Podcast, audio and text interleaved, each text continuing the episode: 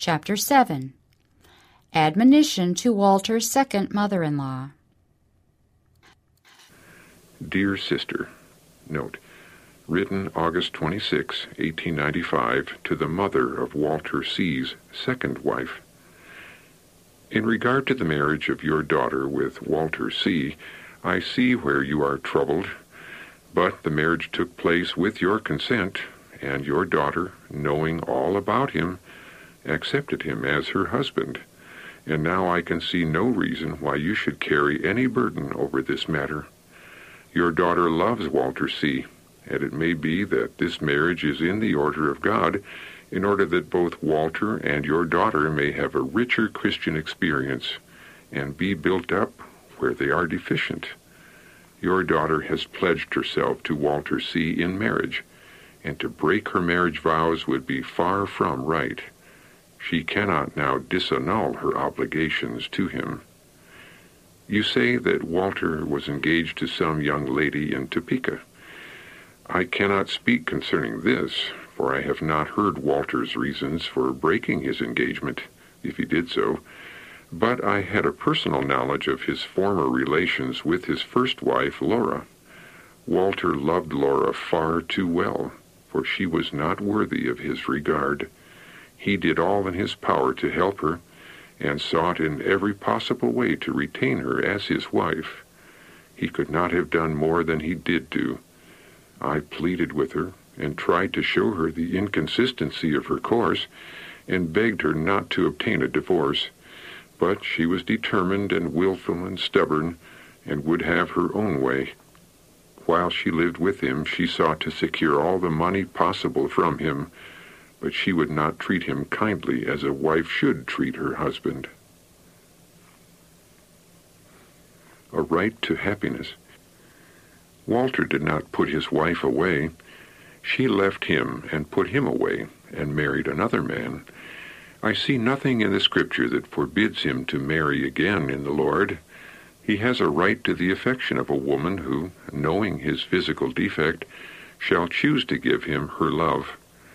The time has come when a sterile condition is not the worst condition to be in. I see wives who have borne large families of children, and they are unable to give them proper care. These women do not have time to recover from the weakness of bearing one child before they are with child again. Many of these women are the wives of poor men who have not sufficient means to support their increasing families and I am at the present time helping them to feed and clothe and educate their children. But notwithstanding their inability to support their offspring, children are brought into the world as fast as possible. But God is not in this kind of doing. The husbands of these women seem to think that their wives are for no other purpose than to gratify their lustful passions. Children are brought into the world so rapidly, responsibilities accumulate so speedily that the wives and mothers have no chance for the cultivation of their minds, no time or opportunity to devote to religious work. God is not glorified in such families. Many of our young women missionaries marry, and in a few months' time they have children to care for and are taken out of the missionary field. You may rejoice that your daughter will not be thus hindered in her work for the Master. She can accompany her husband in his travels and be a help to him, and when she is left at home she can work for the Lord as though she were unmarried. This is my view of the matter. I have confidence in Walter and believe that he is a Christian. I had occasion to know something of the temper of his spirit when he was going through his trial with his first wife. She tried to extract money from him when she saw she had the advantage of him, and he was willing to do tenfold more for her than it was her right to expect, or his duty to do. He had sore and hard trials on her account. I have tried to help him all that I could. I have tried to enable Laura to see and understand her duty, but as she has taken the course that she has, I cannot see that this new union should be disturbed. It is a serious matter to part a man and his wife. There is no scriptural ground upon which to take such a step in this case. He did not leave her, She left him. He did not marry again until she had obtained a divorce. When Laura divorced herself from Walter, he suffered most keenly, and it was not until Laura had married another man that Walter married again.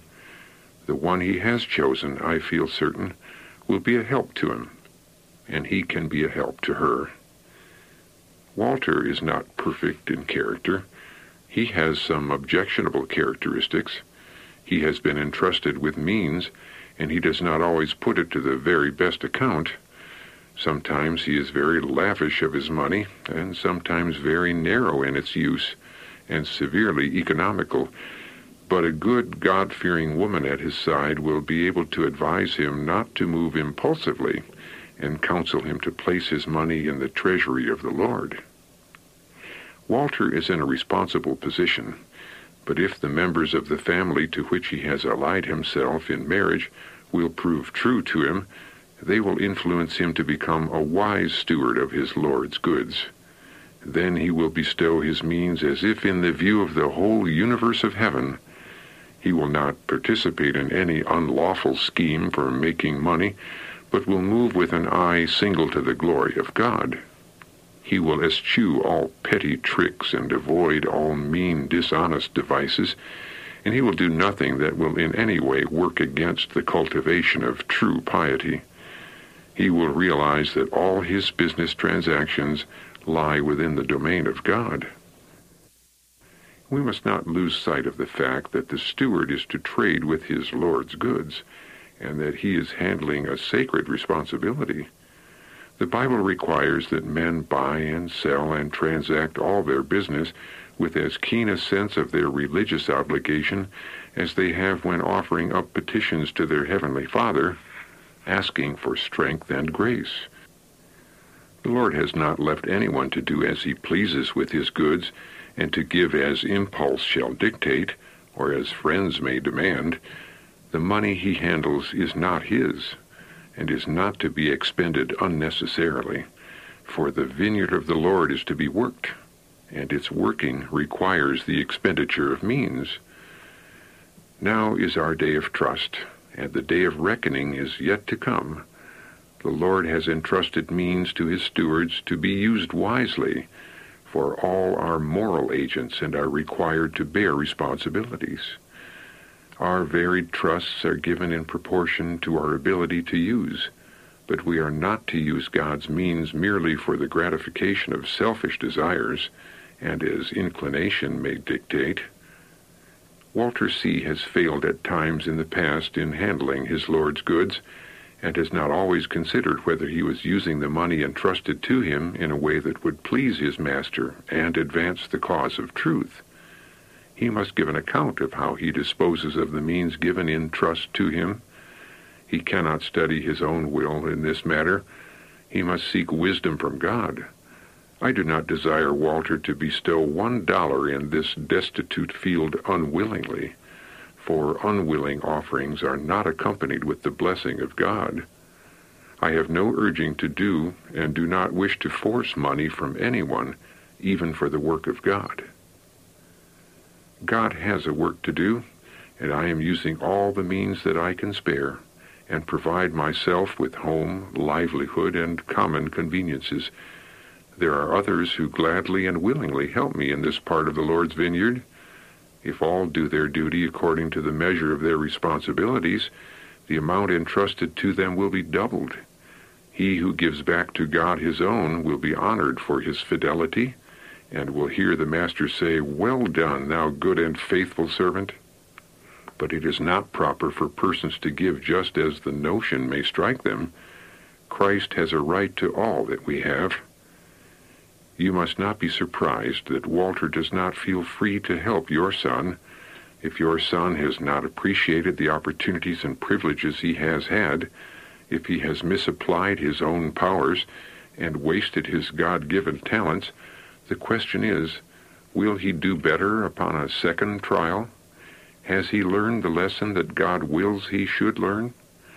There are many precious souls who would be so glad of a chance to obtain an education who will not sow wild oats, but will use every capability in obtaining knowledge with which to do good. I am surprised that Walter did not at once accede to your request, as you were the mother of his wife whom he loves. It may be that he is learning caution and is taking the lesson of the past to heart. He has helped many whom it was his, not his duty to help. You should take his refusal to give you money as an evidence of his sincerity in that he will not compromise himself to win your favor. I am sure that Walter means to do his duty.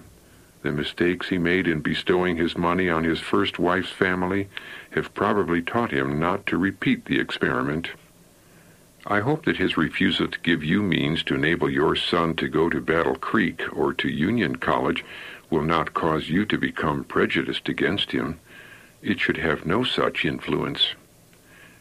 If your daughter loves Walter C., I see nothing in the Word of God that would require her to separate from him. As you have asked my advice, I will freely give it to you. If Walter had given you the money you asked for, would it not have been something like trying to buy your favor? Would it not be much more fitting for your son to go to work and secure money for himself and educate himself rather than to be dependent upon anybody for such a favor. There is such a thing as giving unwise help to our children. Those who work their way through college appreciate their advantages more than those who are provided with them at someone else's expense, for they know their cost. We must not carry our children until they become helpless burdens.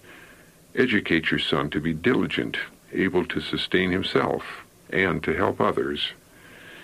God is the proprietor of the universe. Every man, woman, and child, with all the time and talents that have been bestowed upon them, belongs to God. He has given ability to men that they may use it to His glory, and thus have increased ability, wisdom, and understanding. God has a claim upon every soul, and we are responsible agents and should give Him constant service. Body, soul, and spirit we should consecrate ourselves to his service and do those things that will forward his cause in the earth. We are to do his will upon the earth. Our pleasure is not to be consulted, nor permitted to be the governing impulse. Now, my dear sister, I will send you this letter and also forward a copy of it to Walter C. I desire to act the part of a mother to him. In times of affliction he has needed a mother. Every penny he has placed in my hands has been used for the saving of perishing souls, and in time to come, may it be his experience to hear from the lips of the Master, Well done, thou good and faithful servant. Enter thou into the joy of thy Lord. I am sorry that you have taken upon yourself unnecessary burdens. Do you not see that in separating Walter and your daughter, you would create two evils instead of curing one. Your daughter has married Walter, and there is no reason why she should be separated from him. You have no just excuse for desiring them to cease living and working together as man and wife. You may give publicity to the evil reports that may come to you, and be the means of making yourself, your daughter, and her husband miserable. Let these two, as children of God, unite their interests as their marriage vows require them to do. Let them consecrate themselves to God to do His will, to be vessels unto honor, meet for the Master's use. On your part, act as a faithful mother should. Be wise to counsel and help them in every way that lies in your power. Knowing that you all belong to God, Deal justly and lovingly with each other. Be frank, be kind, cultivate a whole-souled integrity, and you will win a crown of life that fadeth not away. Have perfect trust in God, and he will bless you and give you peace and rest.